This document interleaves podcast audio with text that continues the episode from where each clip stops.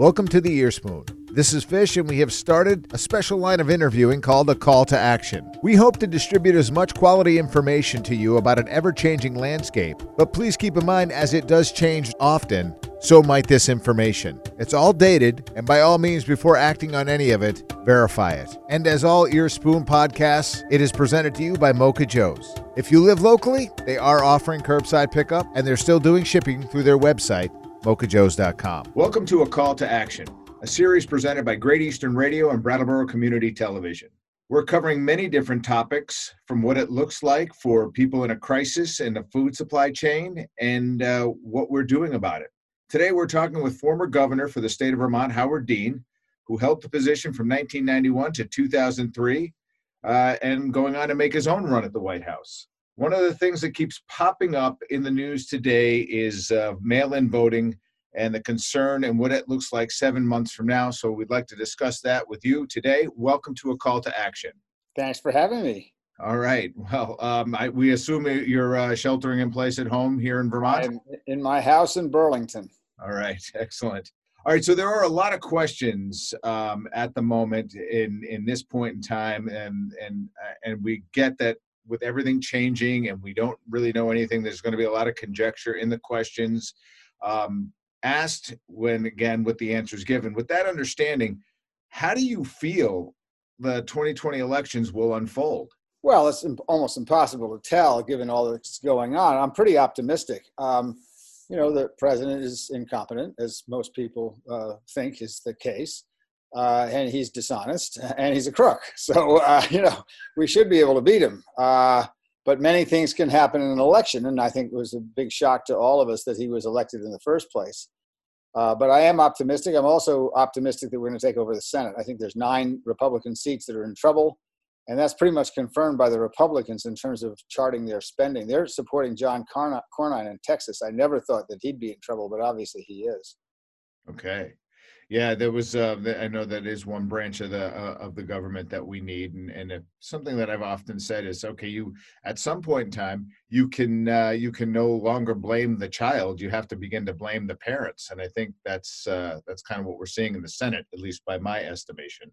Well, I certainly would blame Mitch McConnell for a great deal, and I think the others, most of the others, are just blind followers, and they're not executing their duty. I would agree.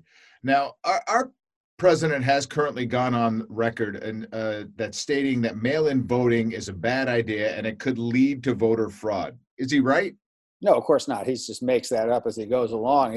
I don't pay any attention to what Trump says. He has no credibility. He says 3 different things in one sentence that contradict each other. And he's told something like 10,000 lies in the first 3 years of administration. So why would you pay any attention to things Trump says? As the mainstream media politely says, Trump asserted without evidence. And there's, in fact, this is used in 5 states completely. In Oregon, there are no polls anymore, except for there's a few pop-ups essentially for homeless people and so forth, so that they can vote. But generally speaking, everybody gets a ballot.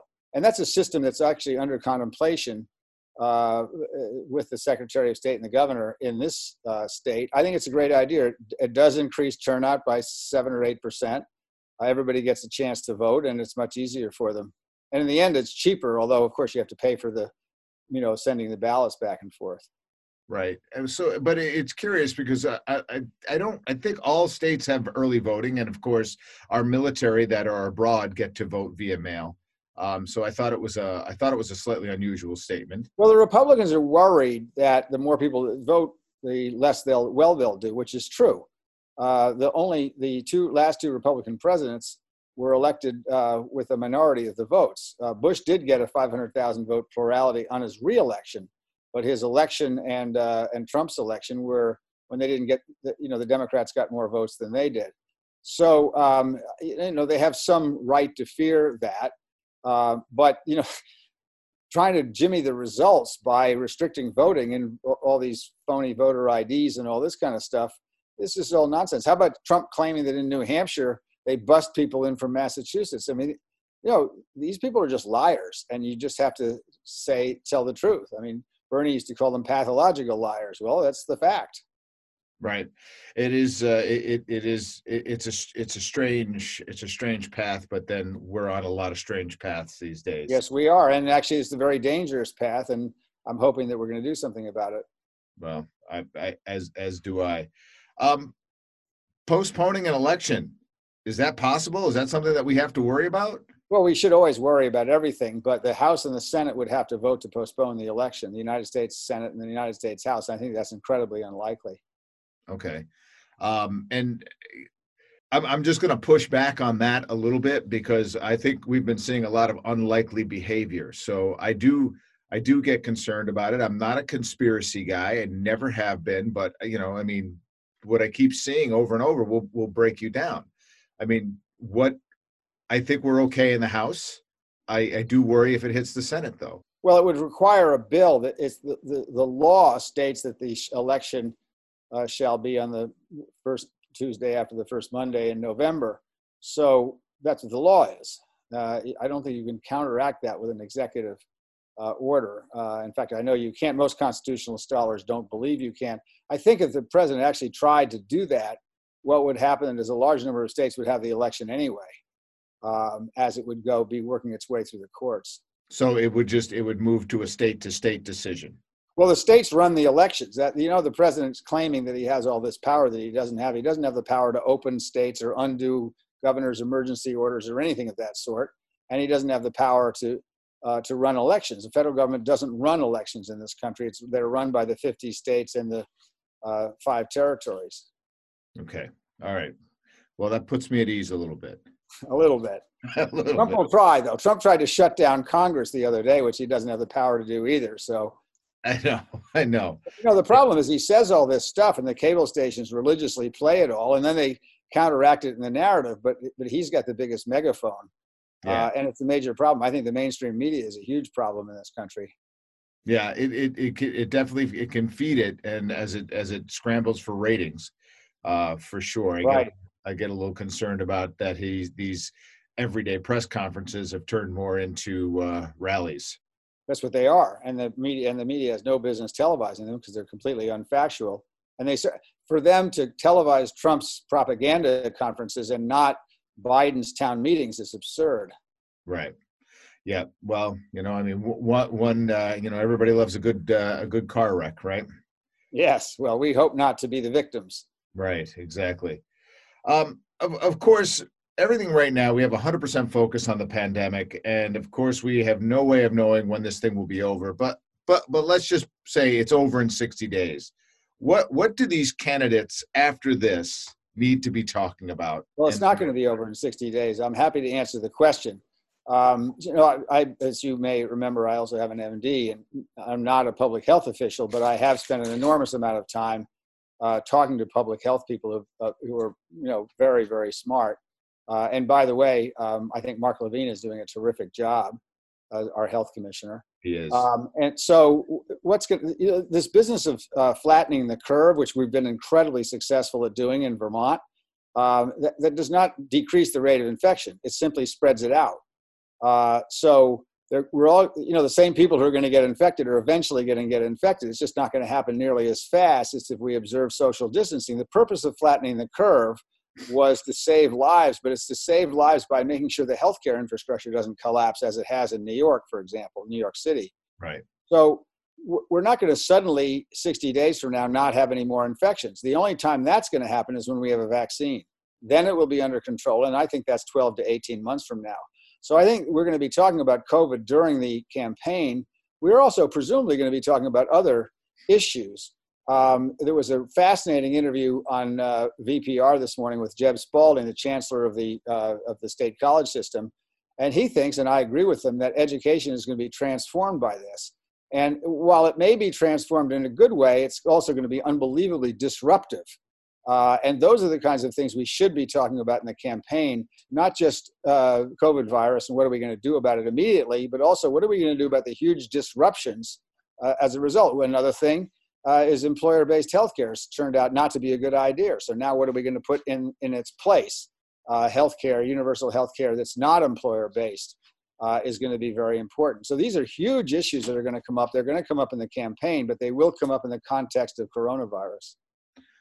All right. So your firm belief is that we're still talking about the coronavirus into the election. We're going to have to, because it's going to be a reality in everybody's voice, in everybody's life. I believe that both the primary and the general election will most likely be conducted by mail here in this state, because I think it's too much of a risk to put all, I mean, we're going to see what happens in Wisconsin when the Republicans thought they were going to suppress the vote by having an in-person election in the middle of a pandemic, which didn't work because people were so angry about it.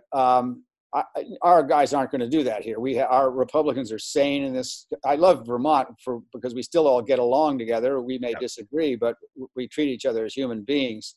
And I can't imagine that happening here. But I do believe that we're going to have mail elections in both the primary and the general, simply because that's going to be the smartest, health-wise, the smartest thing to do.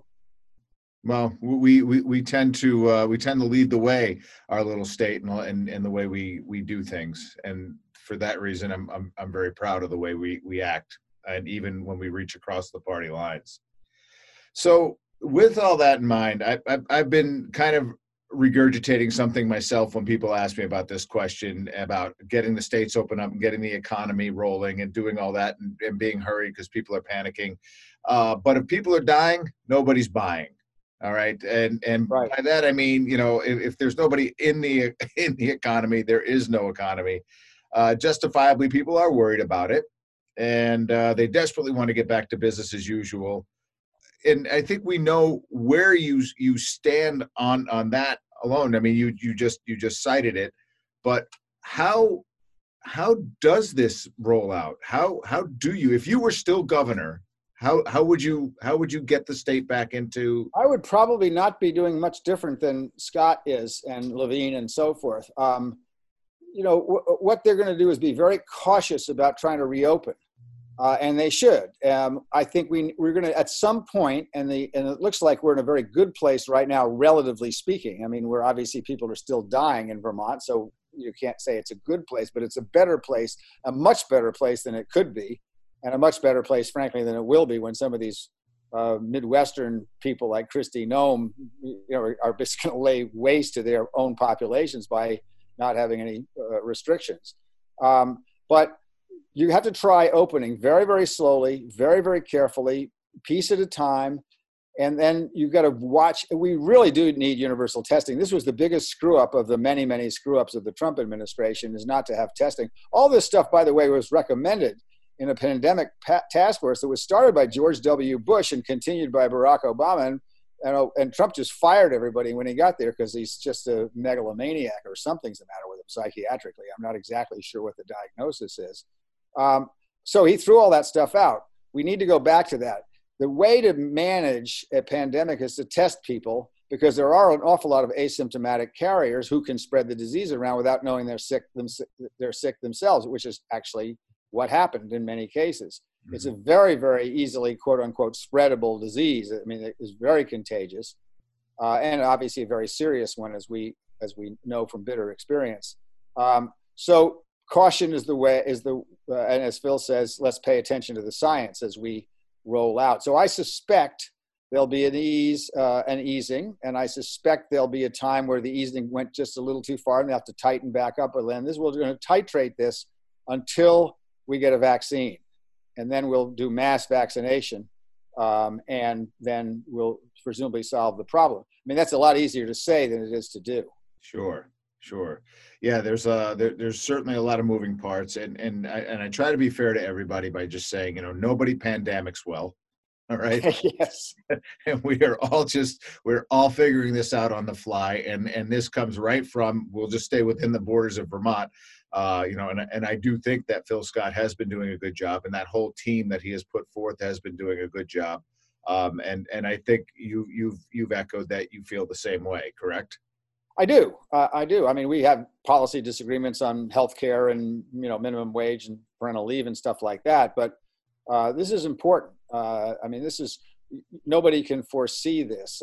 I had 9/11 on my watch, but that was a federal problem, and it was 300 miles away. And so in Vermont, it lasted about 5 days while flights were disrupted and all that. This is a much more serious problem. But there, fortunately, Phil, as I would have done and others would have done, I can't think of a governor in Vermont that wouldn't have done this, is paying careful attention to the science and making his decision based on the facts and not based on politics. And I think that's extremely important. Right. Well, it's good. It's just nice to hear from somebody who would have been in that role if you had stayed in that role and would have been dealing with it. So we thank you for your time today. I know that you're busy. You're still actively working, and we'll see you on TV from time to time. Less so now that I have had a falling out with MSNBC over their Trump collage that they have every night. Well, you know, well, you're welcome back on a call to action anytime. Well, that's good. I appreciate that. All right. More important audience anyway. Yeah, thank you. Thank you so much. Thanks a lot. Howard Dean, take care. All right. See you later. Bye. Thank you for tuning in to a special segment of the Earspoon called A Call to Action as we navigate the waters of a worldwide pandemic. More information will follow. And as always, be safe and be 6 feet apart.